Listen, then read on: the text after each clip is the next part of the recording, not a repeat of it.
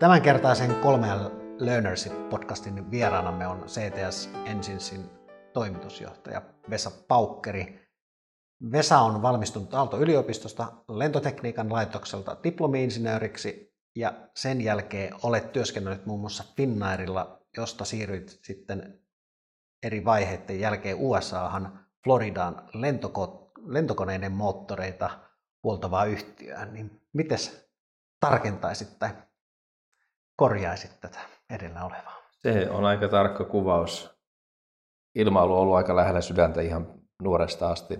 Isä oli mekaanikkona, niin tuli pyörittyä lentokentillä ja sitten, sitten ilmavoimien apumekaanikkopuolen jälkeen ajattelin, että johonkin ilmailualalle sitä tulisi lähettyä ja Otaniemi sitten osoitettu sopivaksi paikaksi. Ja sen jälkeen itse asiassa menin takaisin armeijan palvelukseen upseerihommiin tai erikoisupseerihommiin muutamaksi vuodeksi. Ja olisin varmaan pysynyt pitkäänkin, mutta sillä pitää muuttaa muutaman vuoden välein. Niin pääkaupunkiseudulla sitten oli Finnair paikallinen palveluntarjoaja tai työnantaja, niin sinne, sinne tuli lähetty.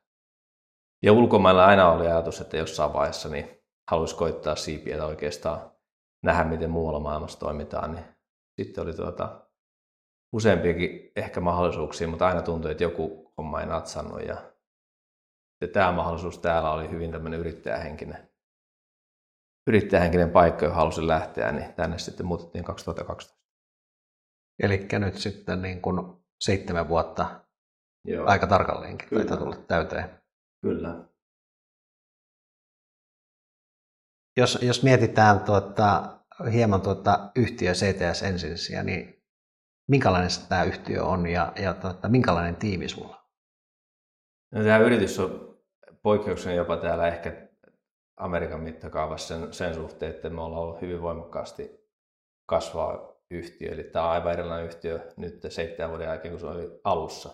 Alusta oli hyvin pieni tämmöinen, niin kuin täällä sanotaan Mamman Pop Shop, joka teki lentomoottoreiden korjauksia niin kuin tietylle tasolle asti. Ja nyt tämä on ihan tämmöinen ammattimainen ää, lentomoottoreiden myöskin niin kuin isojen asiakkaiden tunnistama huoltopaja. Eli sitten se on tietysti vaikuttanut siihen, että tiimi on muuttunut useampaan kertaan. Ja, ja nyt tämä tiimi on, koostuu sellaista ihmistä, jotka pystyy sitten viemään yritystä taas seuraavalle tasolle. Eli tämän hetken tiimi on, on sekoitus ihmisiä, jossa on pääasiassa niin kuin alan ihmisiä, mutta myöskin sitten vaikka tämän niin kuin supply chainista sen alan spesialisti vetämässä tätä aluetta, joka ei välttämättä ole taas moottorispesialisti. Ja. Eli menty siitä, missä kaikkien pitää olla moottori-ihmisiä ymmärtää monenlaisia tehtäviä, niin menty enemmän siihen, että pitää ymmärtää, että mitä alueita voidaan viedä niin kuin eteenpäin sillä tavalla, niin kuin muut yritykset tekee maailmalla, eikä vaan tuijota sitä moottorifirman sieltä. Joo. Välttämättä, jos sitä moottoriosia tarvii kuljettaa, niin ei tarvitse ymmärtää sitten, että mikä se tarkalleen se osa Ei, siellä. se on just näin. Ja sitten se mielenkiintoinen on se, että meillä on hirveästi ulkomailla, tai tarkoitan sitä, että meillä on valtava joukkoon eri maista ihmisiä. Euroopasta nyt ei ole kuin minä ja sitten taitaa olla yksi alun perin Puolasta ja jollakin on juuria sinne, että valtaosa niin kuin Latin-Amerikan maista ja sitten USAn eri osavaltioista, että kyllä tämä hyvin niin kuin kansainvälinen porukka on siinä mielessä. Jos, jos mietit johtamisen kannalta, on useista eri, eri maankolkista ihmisiä, eri kulttuureista, niin äh, mitäs, mitä, onko se vaatinut, jos sä vertaat niin suomalaiseen johtamiskulttuuriin, olit johtajana Finnairilla, minkälainen kulttuuri Suomessa on, siellä on aika, aika homogeeninen kuitenkin se porukka. Joo. Ja sitten verrattuna täällä, mitä eroja? On siinä valtavia eroja. Siis yksi ero on tietysti ollut, jos ajatellaan niin johtamismielessä, niin kyllä se niin kuin heti alusta kävi selväksi, että täällä on niin hierarkisempi ajatusmalli. Varmaan muuttunut meidän firmassa kulttuuri, että ihmiset ymmärtää, että se ei ole se asema, joka sanelee välttämättä, miten tehdään, vaan se, että miten tehdään yhdessä, mutta kyllä se alussa varsinkin paistui läpi, että ollaan hyvin niin kuin jopa diktatuurisia jollakin tavalla ylimmässä johdossa. Ja sitten jos ajattelee niin kuin tekijöitä, niin, niin suomalainen työntekijä on hyvin, niin kuin, mun mielestä hyvin itsevarma kertomaan asioista ja uskaltaa tuoda esiin asioita, mikä on ollut iso juttu. Täällä on tosi voimakkaasti semmoinen, tuota, ainakin alussa tuntui, että ö, ihmisten ylpeys on on molempiin suuntiin toimii, eli ei välttämättä tuoda semmoisia hankalia asioita heti esiin. Ja sitten jos, jos sanotaan sitä asiat tiukasti, niin se, se tavallaan se möksähdys vaan niin voimakas, että on vaikea tuoda takaisin näin sitten. Että aika herkästi loukkaantuvaa sakkia voinut olla näin Joo. suomalaisittain. Okay. suomalainen tykkää aika suoraviivasti kuitenkin kertoa niin kuin asiasta ja sitten tuntuu, että se aina se, se otetaan, kritiikki otetaan niin kuin ikään kuin väärällä tapaa sitten henkilökohtaisesti. Joo. Onko tämä vaatinut sinua johtajana niin muuttaa jotakin asioita? On, on se totta kai vaatinut aika paljonkin. Että, siis mä en ollut koskaan, tai alun perin välttämättä ollut ihan hirveän hyvä kuuntelija niin kuin ajallisesti, ja mä en antanut aikaa välttämättä ihmiselle tuoda sitä asiaa esiin ja saatoin tehdä liian nopeita johtopäätöksiä. Ja täällä se tuntuu, että ihan loistavaa, että kukaan ei sano mitään. Se, se, kun johtaja sanoo, niin silloin mennään, mutta se toisaalta rajoittaa valtavasti sitä potentiaalia kuunnella ideoita ja, ja viedä eteenpäin. Että kyllä se on niin vaatinut sen, että kun sieltä ei enää kukaan työnnä takaisin, hei sun pitää rauhoittua ja kuunnella, niin sitten sit jos, jos antaa luonteensa mukaisesti viedä, niin sen jälkeen mm. se hukkaat paljon hyviä mahdollisuuksia. Kyllä.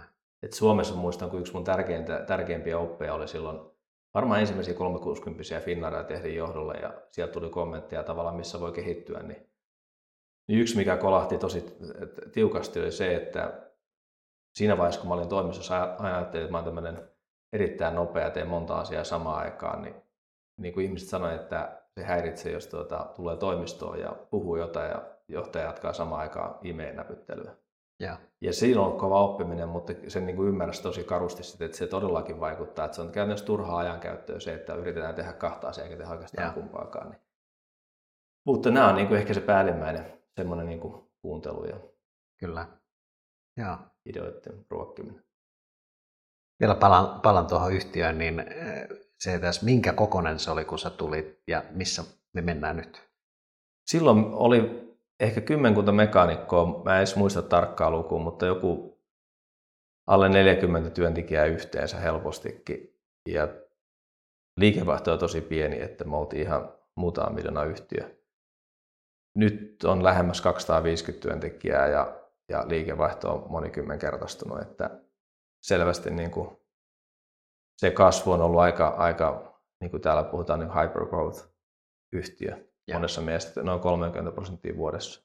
Ja, ja kuitenkin ollaan niin kuin jossain mielessä niin kuin perinteisessä bisneksessä. Ollaan, joo. Siis tämähän on sen tyyppinen bisnes, jossa alkuinvestoinnit on aika isoja ja sitten eh, se kaikki voi niin investoida, jos rahaa löytyy. Sitten tulee se, mikä onkin se haastava osa, se ihmiset ja osaamisen kehittäminen.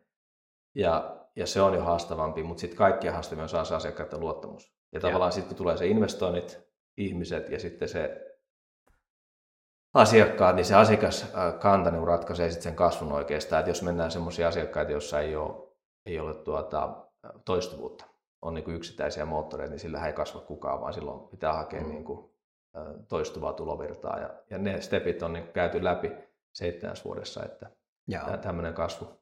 Kyllä. Jos miettii tuota sisälogistiikkaa, tuotantoa, niin minkälainen myllerys siinä tai minkälaisia tekijöitä, jos mietitään, että se lähtenyt sieltä muutaman kymmenen hengen, kymmenen hengen mekanikon porukasta, niin mitä se on vaatinut tuohon tuotantoon? Joo. Siis tuo tuotanto, tuotanto on aika helppo ajatella mun mielestä mieltää, että miten se kasvaa. Että se on hyvin simpelisti sanottu, että yksi moottori vie noin 4000 miestyötuntia tai työtuntia, niin tarkoittaa, että täällä kun tehdään reilu 2000 tuntia töitä vuodessa per nuppi, niin sä tarvitset kaksi tekijää, tuotannon tekijää ja. per moottori. Ja jos me tehdään 50 overhaulia tänä vuonna tai enemmän, niin se vaatii sen 100 niin kuin suoraan, jotka, jotka sitten käyttää työkaluja ja kasaa sen moottorin. Se mikä on oikeastaan se merkittävin muutos on sitten ympärillä oleva tukitoiminnot ja logistiikka nimenomaan. Että meillä, meillähän niin kuin, tätähän kutsutaan ulkopuolen tämmöinen joku investoija katsoo tätä enemmänkin logistiikkapalettina kuin, kuin tämmöisen moottoriaatoksena, koska yhdessä moottorissa voi olla karkea luku, mutta sanotaan, että kosketaan 20 000 osaa, niin se tarkoittaa, että ne osat on jollakin tavalla koordinoitava ja suunniteltava ja tultava oikealla ajalla ja sertifikaattien kanssa. Ja se, sen niin kuin lisääntyminen on ollut oikeastaan varmaan sille porukalle, joka alun perin oli täällä, oli täysin vieras asia. Koska kun tehtiin pienempiä korjauksia, niin osien määrä oli paljon vähäisempi.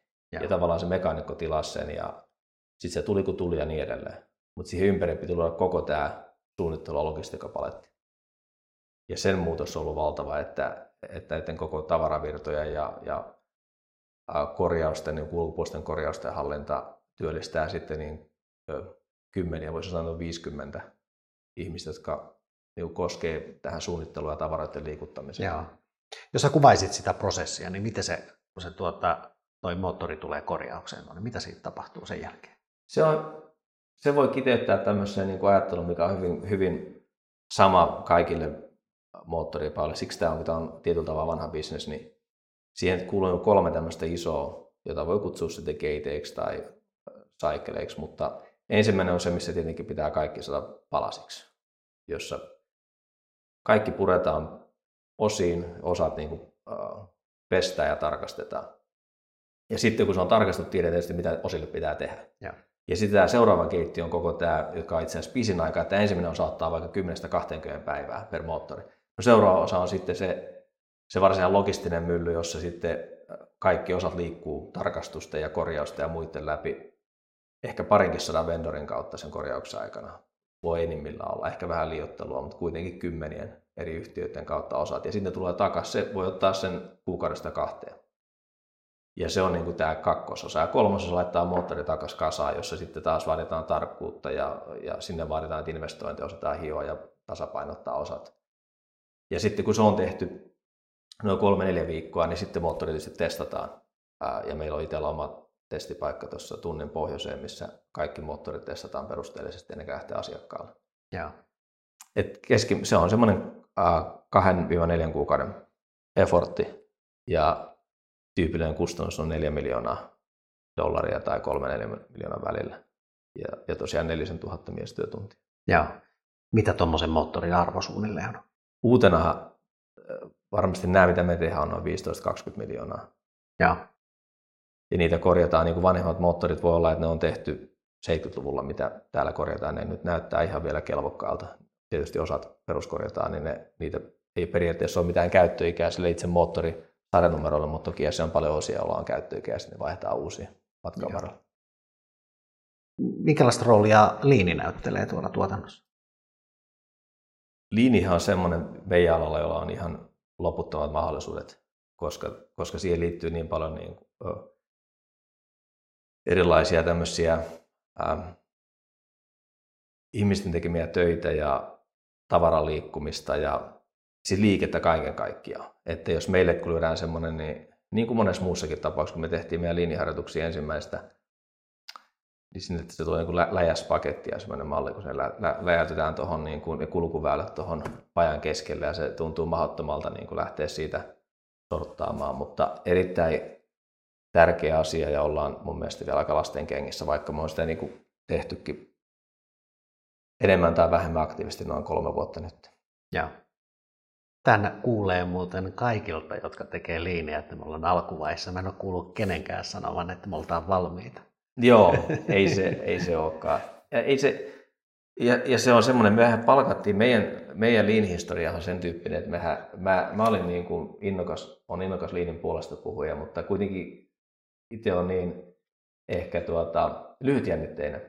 Ja sitten myöskin niin kuin odotan nopeasti tuloksia, että pitää olla tarkkana, että ottaa ne tavoitteet sellaisiksi, että tulee saatua näitä pieniä voittoja. Ja, ja Finnaarin aikaan tehtiin Finliini, joka oli 2005, 6, 7. Ja saatiin kyllä hyviä tuloksia, mutta se tuntui silloin hirveän teoreettiselta myöskin, koska se isossa yhtiössä se kutsuttiin niin kuin johonkin huoneeseen ja piirrettiin, niin kuin pitääkin piirtää, kuvata prosesseja ja muita. Et, et se, mutta siinä äkkiä tulee se, että jos niitä tehdään liian pitkään, niin lähdetään itse tekemään töitä, niin ihmiset niin kuin menettää mielenkiinnon ajattelee, että tämä on täysin teoria. Että me lähdettiin liikkeen niin, että me palkattiin itse asiassa semmoinen yritys, joka keskittyy pelkästään liiniin niin kolme vuotta sitten. Ja silloin oli, sekin oli vaikea startti, koska ne lähti, ne lähti samalla tavalla, jos oli pelko, että nyt mennään niin sivuraiteen, että ihmiset viedään kiireistä tuotannosta ja, ja. ja käydään liinin perusteita läpi, mikä on tärkeää. Ja, ja me saatiin kuitenkin loppujen lopuksi semmoinen, jota me saatiin aikaan, niin suurimman osa ihmisten linjoja täysin uusi täällä. Eli täällähän, niin jos ajatellaan keskimääräistä työvoimaa, niin täällä on niin mun, mun johtoporukasta on Six Sigman taustasia joka on jäänyt vähän niin kuin taka että paljon G-iltä tai jotakin muuta oppia sain, että se on ollut USAssa tosi iso juttu ollut. Että niillä on se koulutukset, black beltit ja green beltit. Mutta hyvin vaikea niin kysyä, niin mitä se niin teille merkkaa, niin sanoa mitään irti siitä. Että ei ne ihmiset, niin on tosi vaikea, että saa sitä niin kuin, jalkautettua. Sitten liinin niin osaajia oli oikeastaan ei paljon ollenkaan. Ja suuri osa koskaan kuunnutkaan, niin kuin, jos tekijöistä puhutaan. Ja. ja aika iso rumpa käytiin läpi siinä ja maksettiinkin aika paljon rahaa investointia. Mä olin niin kuin mukana jokaisessa mahdollisessa palaverissa ja, ja hommissa. Ja sitten päädyttiin palkkaa yksittäistä yrityksestä, joka palkattiin ihan niin kuin liinin vetäjä puolestoista vuodeksi. Se saatiin kyllä niin kuin voittoja aikaiseksi ja muuta, ja se oli niin kuin kahden vuoden pätkä, että se, tai puolitoista kaksi vuotta ja loppunut sitten viime jouluna tältä henkilöltä, mutta sitten johtoryhmä otti sen niin kuin omakseen. Mutta kyllä me on huomattu, vaikka alkuun päästiin, niin huomattu, että sen ylläpitäminen vaatisi oikeastaan jonkun, joka on niin kuin muu kuin itse tai johtaja, ja. joka puskee sitä, että se vaan saa aika tuppaa loppuun kesken. Ja. Eli tapahtuuko siellä, että kuminauha venyy ja sitten se nyt vähän niin kuin palautuukin toisaalta taas? Joo, aika paljonkin sitä, että ja sitten on semmoisia, joissa niin kuin ei, ei ehkä hoksata, että joku muuttuu, joku pitää muuttua. Ja, ja ollaan tavallaan niin kuin, sitten ollaan tehty, liinattu joku alue, niin kuin meillä on hyvä esimerkki, tuo avattiin uusi rakennus, meillä on niin kuin tuplattu lattiapinta-ala, jossa meillä on yksi rakennus, alun perin meillä on neljä rakennusta. Ja rakennusten lisääminen aina tarkoittaa, että se on niin kuin hirveän iso mahdollisuus, mutta se myöskin voi mennä aika paljon pieleen. Niin yksi rakennus saatiin tehtyä kaikkien liiniperiaatteiden mukaisesti, että on, on meidän tapauksessa tarkoittaa sitä, että esimerkiksi niin kuin osien virtaus on niin kuin yksittäinen osa voi virrata niin kuin juoheesti läpi sen prosessin sen sijaan, että ne luodaan kauhean niin kuin backlogia sitten ja. joku lähtee hirveällä effortilla tekemään sitä kuntoon, niin se toimii äärimmäisen hyvin. Mutta sitten kun tarpeet muuttuu, sitten tavallaan taas mitäs muistaa, että ei sekään se, mitä silloin tehtiin, niin ei se liinin periaate tarkoita sitä, että kaikki mm. pysyy, että se on tehty kaksi vuotta sitten, se edelleen toimii. Ja se on ehkä ollut vaikeampi kynnys ihmisen ymmärtää, että se on hieno juttu, että se toimii silloin, mutta nyt pitää muistaa, että nyt on taas tuplattu bisnes. Ja. Otettu ehkä uusi tuote käyttöön. Ihmisten työroolit on voinut muuttua matkan varrella. Ja, ja se on se kohta, missä me tökkää, että ei oikeastaan enää sitten niin kuin, eh, välttämättä sille pelkästään johdolta, jos se on täysin sitoutunut siihen riitä aika sitten enää niin kuin selittää ja opettaa. Kyllä. Eli johdon rooli on siinä oikeastaan niin kuin sitten semmoinen, että pitäisi olla tekijät, jotka huolehtii niistä, tai, tai sitten se manageritaso siellä, jotka niin. on ostanut sen asian ja huolehtii siitä, että ne vie sitä, sitä niin kuin asiaa eteenpäin ja pyörittää sitä organisaatiossa sitten niitä jatko, jatkokehittämisiä ja niitä, niitä palasia paikalleen siellä. Ää, jos, jos miettii, niin mitä, mitkä on niin kuin, tai mitä tekijöitä nostaisit suurimmaksi haasteeksi, mitä sulla niin kuin tällä hetkellä on, jota voisi tuohon niin kuin kertoa? No siis meillä on, business on kasvanut, ei pelkästään meillä, vaan USAssa niin kuin työllisyysaste on ollut valtava hyvä. Eli käytännössä olla lähellä täystyöllisyyttä varmasti monella mittarilla, ja. joka tarkoittaa sitä, että työvoiman saatavuus ja pysyvyys on niin kuin ollut kirkkaasti suuri haaste seitsemän vuoden aikana. Eli seitsemän vuotta sitten vaikka palkat oli paljon niin kuin pienemmät tekni- teknikolle tai mekaanikolle ja. kuin on nyt. Et mä väittäisin, että meidän niin kuin peruspalkat on lähes tuplautunut seitsemässä vuodessa, ja. joka on hirveä hyppy. Ja. Toki se on osittain sitä, että siinä vaiheessa yritys oli pieni eikä vaan voinut maksaa isompia palkkoja. Ja välttämättä se henkilökunta, jota saatiin sisään, ei ollut niin kuin kokenutta. Eikä se, että siinä mm. mielessä on yhdistelmä sitä, että on kokeneempaa porukkaa, parempaa. Mutta se on niin kuin yksi varmasti isoin ää, me, meidän haaste, mikä on ollut. Ja tota, sen, sen niin kuin hommaa, miten sitä niin kuin ylipäänsä ää, lähdetään taklaamaan, niin on hirve, hirveästi mietitty exit-intervyyiden perusteella, että minkä takia ihmiset on lähtenyt meiltä vaikka. Ja. Mitkä syyt on ollut. Niin kyllä se niin kuin tulee, että viime kädessä on tullut siihen, että kaikkien tutkimusten jälkeen niin ihmiset lähtee niin kuin varmaan hyvin monet aikaa tuttu, niin se lähtee sen mukaan, että mikä se, se johdon rooli on ihan valtava, miten ihmistä johdetaan ja. ja kannustetaan. Ja ei siinä oikeastaan mitään muita kikkoja. Että palkkaa voi maksaa vaikka kuinka paljon ja, ja voi tehdä kaikkia muita, voi investoida parempiin tiloihin ja tehdä hienoja parkkipaikkoja ja muuta, mutta sitten viime kädessä pysyvyys on siitä, että ihmistä haluaa haasteita, uralla etenemistä ja hyvää johtamista. Kyllä. Kyllä. Onko sulla on niin hyvä paikka täällä USAssa katsoa niin kuin yleistä taloutta, kauhea kasvu ollut täällä ää, tosiaan työntekijöistä jopa, jopa niin kuin pulaakin alkaa olla, niin onko nyt jotakin semmoisia tekijöitä, mitä pitäisi ottaa niin kuin huomioon? tulevia tekijöitä? Onko jotakin taloudessa indikaattoreita, jotka, jotka, jotka niin kuin mietityttää? No siis meidän bisnessä, me ollaan hyvin vahvasti niin kuin rahti ja, ja militaaribisneksen ja toki jonkun verran matkustajabisneksen varassa, mutta meidän tuote kun on keskittynyt, niin kuin me ollaan hyvin erikoistuttu, erikoistuttu yhtiö tai erikoistunut niin kuin yhteen tai parin tuotteeseen. Eli koko meidän kasvun oikeastaan taustalla on, että erikoistutaan ja ollaan hyviä siinä. Ja, ja. pystytään kertoa asiakkaille se sama tarina, että ne luottaa siihen, että, että on yhtiö, joka tukee niitä niin kuin pitkäaikaisesti ja on samat kasvutavoitteet, on tavoitteet pitää tuote niin kuin parhaassa mahdollisessa hoidossa ja on paras mahdollinen tuntemus niin kuin maailmalla. Eli se tuo sitten sen riskin samalla, että saat kuitenkin, on pakko keskittyä, mutta uhka, uhata lähtee myös sieltä, että entäs jos tämä tuote ei toimikaan, mm. että mitä tapahtuu sitten. No nythän on niin kuin koko tämä online-kauppa on räjähtänyt käsiin, varsinkin USAssa, jossa kuluttaja olettaa saavansa tuotteet yhden päivän tai seuraavaksi päiväksi, joka on siis suoraan meidän bisnekseen vaikuttava tekijä. Ja.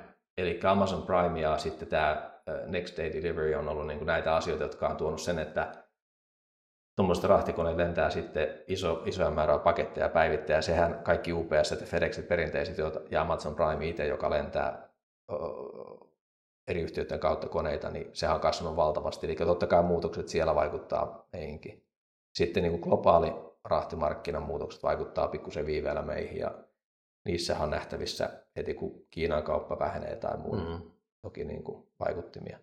Mutta mä en oikeastaan, mä ajattelen myöskin niin, että on aina ajatellut silleen positiivista asioista, että asioiden pitääkin muuttua ja on hyvä, että muuttuu. Ja sitten jos niin kuin kulutuskysyntä kääntyy siihen suuntaan, että että ihmiset, ei nythän ollaan paljon tietoisampia ympäristöstä ja muusta, eli sehän vaikuttaa hyvään suuntaan, että pidetään huoli, mm. ollaan tietoisempia, mitä hankitaan, mitä ei, niin, niin mä en näe sitä niin kuin uhkana niinkään, vaan, vaan se on niin kuin meidän vanhan alan innovaatioiden paikka. Eli ja. mitä me tehdään sitten meidän osaamisella ja miten me kehitetään parempaan suuntaan. Ja.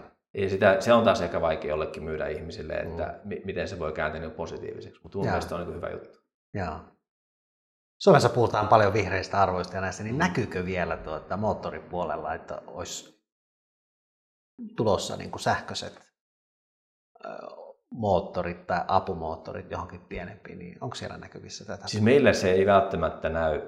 Siis Amerikkaa yhteiskunta valitettavasti tarvii niin kuin paljon puhetta ja keskustelua ympäristöarvoista ja itse niin tykkää siinä mielessä, että voi vaikuttaa siihen, että vaikka onkin näin perinteisellä alalla ja tämmöisellä, niin mä tykkään niin kuin haastaa meidänkin ihmisiä ajattelemaan sitä.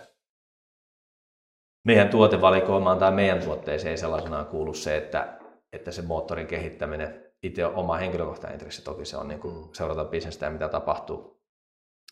Meillä on toki semmoinen näköalapaikka ollut, että me on testattu niin kaikkein uusimpia moottoreita meidän koekäyttöpaikalle vuosia, jossa me on niin päästy testaamaan ihan uusimpia uusimpia, nähdään polttoaineen kulutukset ja me ja. mitataan päästöjä, meillä on kaikki päästörajat ja muut, minkä verran vuodessa voi päästää, niin jos ajatellaan ennen kuin hypätään sähkömoottorin tai muuhun, niin kyllä moottorin valmistelu on valtava intressi saada niin kuin kulutusta alas ja, ja päästöjä paremmaksi ja muuta. Ja kyllä selvästi niin kuin uudet materiaaliteknologiat on tuonut ihan hirveän hienoja mahdollisuuksia noihin moottoreihin. Että kyllä selvästi on erilaisia näihin vanhoihin verrattuna.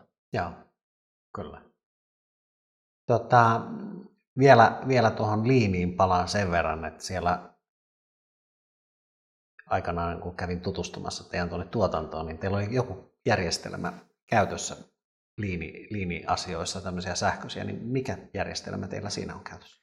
No siis meillä oli, tai meillä on käytössä, meille implementoitiin meidän eh, ERP-systeemi on eh, Component Console, joka on niin kuin eh, Quantum niminen järjestelmä, jossa sitten niin kuin meidän hankkeet pyrittiin yhdistämään kaikki siihen. Eli meillä on niin kuin sitten tämä joka, yritys, joka tuli auttaa meidän liinissä, niin niillä oli sitten omia työkaluja siihen. Ja pyrittiin saamaan ne niin, että ne upotetaan kaikki, mitä me tehdään, ne, se ohjaisi meidän tuotannonohjausjärjestelmä siihen, että tarpeettomia steppejä vältetään ja oikeaan aikaan tulee asiat liikuteltua ja, ja tämmöisiä. Se on ollut se meidän systeemi ja se on nyt ollut niin kuin aika kovassa kehityksessä ja toiminut kyllä mun mielestä ihan hyvin. Et ehkä se tota, itsellä se jatkuva haaste on se, että liini on mulle niin kuitenkin asioiden jatkuvaa havainnointia ihmisten alkaa keskustella. Se on niin kuin pääasiassa, mitä se mulle on, on sitä, että mennään takaisin siihen kuunteluun ja ideoihin. Että jos ihmiset saa ajattelemaan, havainnoimaan, mitä ympärillä tapahtuu ja ymmärtää, että tämä nyt ei vaan ole järkevää. Ja mm. sitten niillä on vielä kanava kertoa se. Ja sitten kun vielä joku oikeasti tekisi osalle jotain, ja. niin sehän on niin kuin linja aika pitkälle jo siinä. Maalaisjärkeä. Maalaisjärkeä. Ja, ja, ja sitten sit, sit mun mielestä siihen kaksi asiaa, mitkä mulla on päällimmäisenä, on se, että haastaa, että ihmiset niin kuin, ottaa aikaa sille lyhyille keskusteluille, se on niin kuin ajanmukaista, eikä se tapahtuu siinä hetkessä, kun se havainto tehdään. Koska havainnon ja sitten sen itse, itse keskustelua ja toimenpiteiden väliin, mitä pitemmäksi se menee, sitä vähemmän vaikuttava se on. Ja se on mulle yksi niin kuin isoin johtamisessakin työväline, eli palaute pitää olla ajan, ajanmukaista tai ajankohtaista, pitää tapahtua siinä hetkessä. Ja, ja se on ollut iso oppiminen. Ja se on jänskää, että johtamisessa on mulla ihan sama, niin kuin, kun moni linja asia liittyy niin kuin itsensä kehittämiseen ja johtamiseen. Niin ollut se sama oppiminen itselle, että jos joku asia vaivaa, niin ei kannata jättää sitä hautumaan johonkin. Ja mun mielestä liinissä on sama, että jos joku asia tuntuu, että mä teen tosi tyhmästi tämän homman, tämä on tosi epäkäytännöllistä, niin se, että sitä ei ota silloin kehitettäväksi, tarkoittaa, että se teet ehkä tai sitä tehdään ehkä 10, 100 tai 1000 kertaa ennen kuin mitään tapahtuu. Ja. Eikä se mahdollisuus menetetty siltä jaksolta jo pois. Ja sitten on toinen on semmoisen niin positiivisen, ru, positiivisen ruokkiminen, että aina, aina yrittänyt kääntää melkein paljon niin tämmöisiä laatupoikkeamia raportoidaan, jotka on niin kuin poikkeamia joko prosessissa tai la, sisäinen laatuvirhe tai muu, niin, niin yritetty puhua, että käännetään sinne opportuniteiksi. Ja. ja ne on mahdollisuuksia niin kuin ihmisten mielessä. Toki se on ja. poikkeama, mutta heti seuraavaksi katsoa, että mikä, mikä mahdollisesti, jos me ollaan tähän mennessä kasvettu näin paljon, ja, niin meille se on hyvä tarina, että aina voi sanoa, että ajattelin, mitä me on tehty tähän mennessä, ja jos tämä olisikin parempi vielä, niin sehän on niin kuin vielä vaan parempi. Niin kyllä musta, siis se on ollut tämä systeemin käy, tai tämän kysytkin, miten mä niin kuin, tai työkaluna, mikä se on ollut, niin se systeemi on siellä pohjalla, mutta sitten ennen kuin siitä yhtään mitään on tapahtunut, niin kyllä se on paljon tätä havainnointia ja sitten toimintaa sen jälkeen niin kuin havainnon perusteella. Kyllä. on tässä nyt näitä pakiokysymyksiä, mm. niin mistä sä haet uusia ideoita ja miten kehität itseäsi? Mä oon, niin kuin, mun on pakko tunnustaa tässä heti alkuun, että mä oon niin kuin ollut äärimmäinen lukutoukka nuorena ja sitten viimeiset kymmenen vuotta on ihan hirveän huono lukija ollut. Mä, mä, niin kuin, mä niin kuin, joskus kun mä näen niin kuin ihmisten päivityksiä LinkedInissä muualla, että olisi hyviä kirjoja, niin kuin tavallaan aina kärsii, että, että kuisikin aikaa tai, tai tarmoa lukee niitä. Että mä erittäin vähän sanon. Mun, mun oikeastaan niin kuin tärkeimmät lähteet on kehit, itsensä ja johtamisen kehittämisen ja muu ollut se, että että koko ajan havainnoi, silloin kun käyt asiakasvierailulla, saat jonkun tehdasvierailun jonnekin, puhut ihmisten kanssa, niin, niin pyrki jokaisen keskustelun luomaan semmoisen kontekstin, jossa, jossa itse oppii jotakin. Ja, ja, ja sitten mä ihmisessä on, että jokaisen palaverin ja kohtaamisen pitäisi johtaa johonkin parempaan. Ja, ja se nyt totta kai se on, kuulostaa idealistiselta muuta, mutta lähtökohtaisesti se on hyvä ajattelupohja. Eli kyllä mulla niin kuin, suurin osa opista tulee niin kuin tällä hetkellä on se sitten meidän hallituksen jäsenet tai asiakkaat tai vendorit tai meidän omat ihmiset, niin niiden kanssa ja yrittänyt saada sen palautekanavan niin, että ne kertoo, mitä ne kokee ja sitten oppia sieltä. Toki mä haen vaikutteita muualtakin ja koitan lukea, että yksi semmoinen, mikä on ollut tosi iso, mä oon sulle näyttänyt tämän, tämän kirjan, missä tämä Traction-niminen kirja, joka on tämmöinen niin kuin, se on EOS, joka on Entrepreneurial Operating System, joka on yrittäjän, äh, miksi se kuvattaisiin, niin, tämä on niin kuin johtamisjärjestelmä, ja. joka on hyvin niin kuin tehty yrityksiä, jotka on niin kuin pieniä, joilla ei ole oikeastaan ollut vielä kasvua ja ne on niin kuin törmännyt kasvun haasteisiin, jossa, jossa on luotu tämmöinen niin kuin johtamisjärjestelmä, viikoittaiset rutiinit ja muut. Ja. ja se on ollut mulle hirveän tärkeä, koska mä en ole hirveän hyvä rutiineissa ollut. Niin mä oon oppinut niin kuin tästä on saanut paljon ideoita niin kuin johtamisen kehittämiseen kyllä. Ja sitten on se systeemi täysin jalkauttanutkin meidän firmaan, että, että se on mun johtamistyökalu. Joo, eli Traction Get a Grip on jo business ja kirjoittajana on Kino Wickman. joo. Ja hyvä kirjavinkki. On, ja se on siis, siihen liittyy systeemi, joka on sitten, niin kuin se kirja antaa tavallaan paljon ajattelemisen aihetta kaikissa kirjoissa on myöskin kuivia pätkiä, joita on sitten raskaampi lukea, mutta tässä on kyllä paljon hyviä pätkiä myöskin. Ja sitten oikeastaan se iso anti on siinä, että se on pystytty kiteyttämään niin simppeliksi, että se ei vaadi mitään. Tämä vastaa niin mun omaan ajatteluun hirveästi, että ihmiset kuulee ehkä liian kyllä mun sanovan, kun me tehdään suunnitelmia ja istutaan palvelissa, mä palvelun lopuksi saatan sanoa, että hei muistakaa se, mitään ei ole tapahtunut vielä, että me ei tehty yhtään mitään saatu aikaa. Että kannattaa aina muistaa se, että suunnittelu, kun Suomessa on paljon aina puhutaan, mikä se sanonta onkaan suunnittelu on puoliksi tehty, eli hyvin suunniteltu on puoliksi tehty. Ja. Niin se nyt ei ihan aina päde paikkaansa, koska sitä ei ole tehty vielä ollenkaan ja. siinä vaiheessa. Kyllä. Ja mä oon tavallaan itse koskaan se ihan täysin kolahtanut. Ehkä sen takia mä oon laiska suunnittelemaan, mutta, mutta sitten niin sitten kun muistaa sen, että sitten vasta kun joku muuttuu oikeasti, joku, joku muuttuu siinä ketjussa, toimitusketjussa tai tekemisessä, ja sitten on niin kuin päästy siihen muutokseen. Niin tämä kirja on niin kuin vastaa sen tyyppiseen toimintaan. Kyllä. Palaveri on ensimmäinen kalenterimerkintä ja sitten mitä siitä seuraa sitten sinne kalenteriin niitä uusia merkintöjä, niin se saattaa olla, että se alkaa edistyä ne asiat, mitä Kyllä, se on ihan totta. Ja, ja. ja mä tarvin semmoisen rakenteen, mikä on siis se, missä tässä on. Mullahan periaatteessa tämä, me omaksuttiin tämä työkalu mentiin niin satasella siihen niin, että, että se on meidän kaikkien käytössä, joilla on vastuualueita firmassa. Ja sitten me niin kuin hoidetaan kyllä ne to ja tämmöiset kvartteritavoitteet ja muut on siellä aika hyvin tota, määritelty. Sitten semmoisen, mitä mä oon tehnyt kanssa, mikä on ollut itselle aika uusi, mä otin kyllä henkilökohtaisen coachin. Mulla on ollut hyviä mentoreita ollut aikaisemmin, alan ihmiset, jotka on tullut vastaan jossain kohti, jotka on ollut halukkaita auttamaan ja keskustelemaan. Ja nyt sitten tässä, tässä tilanteessa ei ole ala-ihminen, vaan joka auttaa tämän, systeemin jalkauttamisessa, niin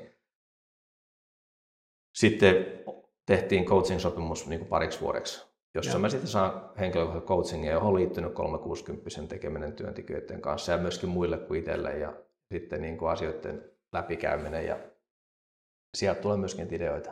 Ja. ja sitten kaverit. Mulla on paljon hyviä kavereita, jotka tekee yritystoimintaa, harrastaa, niin voisi sanoa, että siellä on kyllä aika monta hyvää ideaa tullut. Ja. Niin monta, että ei ehkä kerkeä kaikkea toteuttaa. Joo, kyllä. Joo, se on, se on tosi tärkeää, että ympäriltä löytyy niitä ihmisiä, jotka tuota, on ennen tehnyt, sieltä pystyy oppimaan eri aloilta erilaisia näkökulmia, niin, niin, niin ne kyllä varmasti niin kuin auttaa sitten niissä arjessa ja sitten oivalluttaa tavallaan eri näkökulmia sitten Kyllä. niihin asioihin, että sitä pitkä jos tekee niin kuin suunnilleen samassa boksissa, niin samassa boksissa tulee samoja ajatuksia. Mm. Näin se menee. Tota, onko tuosta kirjasta seurannut jotakin päivittäisiä rutiineja tai malleja, mitä sä oot kokenut tärkeäksi? Joo, siis yksi on se, että, että meidän, meidän niin maanantai-palaveri jota kutsua L10, L10-palaveriksi. Se ei tule siitä, että se on jotenkin on 10 firman tärkeintä johtajaa tai ei se ole leader 10, vaan se tarkoittaa, se on level 10, joka, joka palaveri kreidataan. Arvio, jokainen antaa arvosanan palavereen hyvin nopeasti ja se kirjataan ylös siihen, siihen meidän järjestelmään ja sitten se kertoo, että ja tavoite on saada 10 palavereita. Eli kaikki kokee, että tämä on 10 ja. arvoinen palaveri. Ja se palaveri on hyvin tarkkaan strukturoitu, joka taas kerran se on niin kuin mun omaa tämmöistä niin kuin vähän niin kuin hyperaktiivista luonnetta vastaan, että, että tehdään joku, niin siellä on niin kuin, se rakenne on oikein jännä, että siinä niin kuin käytetään viisi minuuttia aikaa palaveri alussa tämmöiseen yleiseen, että kerrotaan kuulumisia, kaikkien pitäisi kertoa yksi hyvä yksi huono asia. Tai yksi hyvä professionaalinen asia, eli ammatillinen viikon ajalta yksi, yksi hyvä henkilökohtaisesta elämästä. Toki kaikki aina kerro, eikä ole tarvettakaan, että joku mm. kertoo, joku ei, mutta saadaan niin kuin semmoinen hyvä henki päälle. Ja sitten mennään aika nopeasti niitä alueita läpi, jossa, jossa käydään tavallaan, aina käydään meidän alalla, kun on tärkeä safety ja quality, ja. niin se käydään aina aikana läpi. Onko ollut mitään tota, incidenttejä työntekijöiden kanssa tai onko ollut mitään moottoreihin liittyviä quality-juttuja. Ja, ja. sitten mennään niin kuin eteenpäin. Mutta esimerkiksi tydyiden käsittely tai uh, kutsutaan niin kuin rock review, eli tämmöisiä niin kuin objectives tai tavoitteet, kvartteritavoitteet, niin se käydään vain läpi tyylillä, että uh, off track, on track ja tota, tai done. Ja, ja. sitten jos on niin kuin off track, niin siitä sitten luodaan joko to do tai joku issue, josta keskustellaan myöhemmin, mutta siinä kohtaa ei jäädä niin kuin jauhamaan sitä, vaan käydään hyvin nopeasti. Eli tavallaan se, mikä on, että helposti lähdetään harharetkille, niin tämä on antanut sen, että se rutiini on se, että, että se on kaikkeen johtamiseen, mutta tämä maanantai-rutiini on se koko viikon ydin, että silloin on käyty läpi tavallaan missä ollaan, ja sitten ja. käytetään se palaverin loppuaika asioiden puhumiseen ja käsittelyyn, tehdään uudet tydyt ja lähdetään pois. Se kestää 90 minuuttia hyvin tarkkaan se palaveri. Ja. Ja tämä on niin kuin ehkä se iso rutiini. Ja sitten on toinen rutiini on se, mikä on niin pitemmän jakso, että joka kvartteri käydään päivä Joo. läpi sitten edestä kvartteria ja tehdään seuraavan kvartterin tavoitteet. Ja sitten toki vuosittain tehdään vuoden ja kolmen vuoden ja kymmenen vuoden. Joo.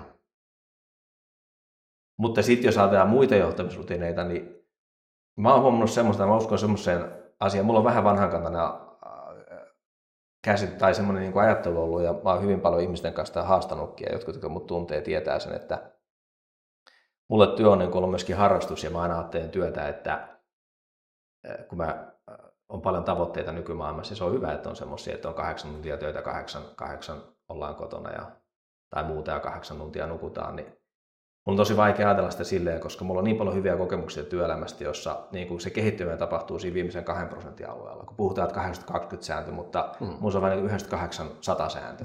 Et monesti olet niin kuin siinä vaiheessa, että kaikki on tehty, mutta sitten tulee joku asia mieleen, että Anna yhden esimerkin, vaikka mulla voi olla se, että mä oon lähdössä kotiin ja mä totean, että mulla on kakkosvuoro töissä tuolla, että käyn palatteella kierroksen ja katson miltä, mikä fiilis on pajalla niin voi olla, että se 10 minuuttia on antoisin aika koko päivästä. Mä kuulen jotain ihmisiltä, joka on joko kannustavaa palautetta, voi olla kritiikkiä, korjattavaa. Ja, ja jollekin ihmiselle voisi olla, niin kuin voisi sanoa, että se on epämukavuusalueen menemistä. Siitä tulee sitten mukavuusalue sen jälkeen, kun tarpeeksi siellä käyt, mutta Eli mun rutiini on rikkoa rutiineja koko ajan. Ja mä teen sitä niin kuin säännöllisesti. Mä saan tulla aamulla kuudelta töihin ihan sen takia, että mä näen ihmisiä, jotka aamuvuorossa kuudelta, miltä ne, mikä se aamu on niille. Koska se aamu on erilainen kuin se päivä, joka nähdään. Tai sitten voi olla, että mikä on ihan hirveän tärkeää ollut itselle, joka on, josta mä oon niin omaa johtoporukkaa niin kuin haastanut, että meillä on ollut niin kuin muutama tämmöinen isompi niin kuin katkos tai tuotantokatkos hurrikaanien takia Floridassa. Ja sitten kun meillä oli esimerkiksi 7 tai 9 päivän sähkökatko pari vuotta sitten ja on niin kuin tosi vaikea tilanne lähteä firman takaisin niin tuotantokäyntiin ja asiakkaat informoidaan matkan varrella, niin ja sitten on semmoisia henkilökohtaisia kriisejä ihmisiä, että jollakin on, on niin kuin hävinnyt omaisuutta tai voi olla jopa pahempi, että voi olla joku loukkaantunut jossakin yhteydessä tai muuta, niin, niin se, että mun yksi rutiini on aina semmoisissa tilanteissa, että sekata niin kuin käyttää aikaa ihmisten kanssa, että mä kierrän kaikki niin monet kuin pystyy firmassa läpi ja kysy vaan kuulumista ja jatkan matkaa nopeasti, mutta joka ikinen kerta on tullut, että ihmiset, niin kuin joku tulee kertomaan sitä, joka, joka on niin kuin vaivaa, joka on, ei ole työ, on työpaikan ulkopuolinen asia ja. johon pystyy pelkästään kuuntelemalla auttaa sitä. Ja mä niin kuin koen, että se, se on niin kuin ihan, toivoisin, että sitä monikin johtaja tekisi. Ja. ja se ei tarkoita sitä, että ei saisi olla vain kahdeksan päivää ja kahdeksan tuntia vapaat, mutta se tarkoittaa sitä enemmänkin, että joskus päivä on 14 tuntia ja se voi olla hyvä päivä. Niin. Ei tarkoita sitä, että nyt on mennyt jostain jäänyt paitsi. Kyllä. Ja erittäin hyvin. Tuossa tuli oikeastaan vastaus tuohon aikaisemmin jo tuohon kirja, kirjan mutta puoleen, mutta että haluatko tuohon mitä logistiikkaa, linnin tai johtamiseen liittyvää blogia, podcastia, kirjaa tai teknologiaa sun suosittelisit kuuntelijoille ja miksi? No nyt mä oon alkanut seuraamaan tätä sun blogia ei, äh, tota, tai, tai podcastia. Tämähän on varmasti yksi, mikä on mielenkiintoinen. Sulta on tulevan paljon ihmisiä, äh, niin kuin, jotka keskustelet ja on tosi mielenkiintoista nähdä ihan eri aloilta. Ja. Se on mun mielestä niin kuin, ideana tosi hyvä, että, että lähdetään vähän ulkopuolelle. Ja. Mä oon ehkä tosi huono antaa neuvoa siinä, että mitä, mitä sitten pitäisi, äh, pitäisi sitten seurata. Mä kyllä itse suosittelisin, vaikka itse sanoinkin, että ei oikein suosituksia, että kyllä niin kuin, ehkä kannattaa olla itselle niin kuin rehellinen siinä, että kirjoja, löytyy varmasti tosi paljon hyviä kirjoja. Ja, ja jos on niin kuin ideat loppu tai on semmoinen olo, että nyt tarvitaan uutta, niin kannattaa lukea kirjoja ja kannattaa hakea niitä neuvoja. Mutta jos on siitä kiinni, että se on helpompi ottaa se kirja ja ajatella, että teki jotakin, niin kannattaa jättää se kirja kaappiin ja lähteä tekemään se asia, mikä on nyt tiedossa, mikä pitää firmassa korjata. Eli se on se priorisointi, että helposti niin kuin musta tuntuu, että nykyään niin kuin ollaan paljon haetaan virikkeitä ja sitten jos muistaa se, että onko niin kuin ne virikkeet niin kuin mitä on olemassa, onko niitä vienyt käytäntöön. Niin, sekin on linja, että tehdä loppuun niitä asioita, mitä aloitettu. niin, mutta mä en välttämättä osaa, ehkä mä joskus mieleen, mutta ja. näin. Joo, jos voisit joltakin logistiikasta, liinistä tai johtamisesta kysyä jonkun asian, niin tuota, keneltä henkilöltä tai mitä, ja mitä kysyisit? Nyt on kyllä paha. Mun ristiriita on ehkä ollut siinä, että jotka liittyisi mun kysymyksiin, liittyisi ihan niin kuin tämmöisiin ikään kuin pehmeiden arvojen ja, ja sitten tämmöisen kovan johtamisen sovittaminen. Ja mä annan yhden esimerkin sen takia, että se varmaan kuvaa sitä, ehkä voi johtaa siihen, keneltä kysyä se mitä, että meillä oli Finnaarilla silloin, kun Hienonen veti Finnaaria, niin silloin oli hirveän kova drive ja mä tykkäsin kovasti hänen johtamistyylistä, joka tietysti osalle sitten aina silloin, kun jollain on, niin kuin, on niin kuin voimakas tunnetila, niin kaikkihan ei, sehän tarkoittaa sitä, että se jakaa vähän porukkaa ja se on se riski sinänsä. Ja.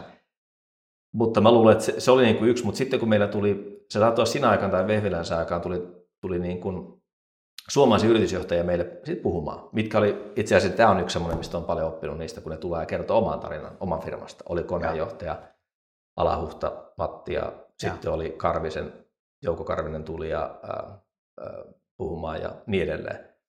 Niin tuota, muistan, kun Karvinen sitten sanoi, että, että tuota, pitää tehdä sitä, mistä mitä, mitä rakastat tai tykkäät. Ja sehän on se sanontakin, että, että tota, do what you love ja niin edelleen. Ja sitten mä kysyin, silloin ei voinut kysyä, että silloin Karviselta, että, että miten sä voit, niin kun, kun ollaan ylimmässä se keskijohto, silloin teki Stura taisi olla firma, silloin teki valtavia ja. lakkautuksia Suomessa. Niin on hirveän vaikea nähdä se kytkös, että miten se keskijohto, joka lakkauttaa tehtaan toiseen jälkeen, voisi nauttia tekemisestään. Että tavallaan kehotus, että lähde nyt pois täältä. Että tämä homma on niin kuin, jos niin kuin menisi niin, että ei kukaan varmasti tykkää sitä hommasta. Ja. Että tavallaan se rehellisyys, että mä niin kuin, mun kysymys olisi varmaan niin kuin johtamiseen liittyvä niin kuin yritysjohtaja, jotka on tehnyt sanerauksia, joka onneksi ei ollut viime vuosina niin iso teema, koska on ollut hyvää kasvua koko maapallossa. Että miten ne niin kuin pitää huolta sitä henkilökunnasta tai johtajista, jotka sitten on niin kuin puristuksessa siinä, jotka tekee toimenpiteitä. Miten niitä voidaan motivoida muuta kuin rahalla, että, että se mitä tehdään on tärkeää ja, ja, ja miten se, niin kuin, se hoidetaan. Se on mulla aina ollut se oppimisen paikka ja, ja mysteeri. Ja. Että nyt jos nimet heittäisi, se pitäisi löytyä joku, joka on viime aikoina tehnyt tuota sanerauksia. Mun mielestä tämä on ehkä se paradoksi tai miksi sitä kutsutaan, joka aina itseä kiehtoo. Ja. Täytyy, täytyy vähän pistää tuntosarvet pystyyn ja miettiä, että kuka Risto Silasmaa varmaan on yksi, joka niin. teki tuossa aika ison duunin tuossa tuota, ja pelasti Nokia oikeastaan, niin siinä on varmaan Kyllä, yksi. yksi. Sit onhan Vehviläisen, Mikahan teki Finnaarilla niin kuin vastaavanlaisen, että et, et, tavallaan silloin kun itse lähti Finnaarilta, osa syyhän oli itselle se, että tuntui, että oli ollut Finnaarissa erilaisissa puolitopuolen johtohommissa, ajattelin, että tavallaan koki, että on epäonnistunut, että ei pystynyt pitämään niin kuin, mm. työpaikkoja niin osa syy, minkä takia niin kuin johti siihen, että itse tykkäsi lähteä katsoa muuta, että koki jotenkin, että on ikään, ikään kuin varmasti syyllinen olo johtajana.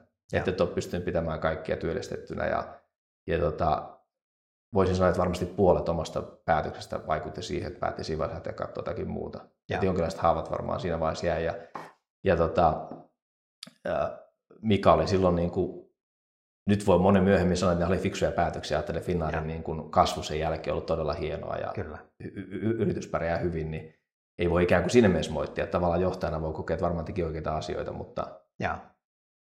Tämä on semmoinen aika mielenkiintoinen alue aina pohtia. Kyllä. Ne on siinä hetkessä näyttää, että ne voi olla, näyttää väärin ne ratkaisut, mutta no, niin. monestihan siellä on se ajattelun, porukan ajattelun tulos, niin. jonka vuoksi niitä sitten tehdään ja todetaan, että näin, näin on parasta tehdä.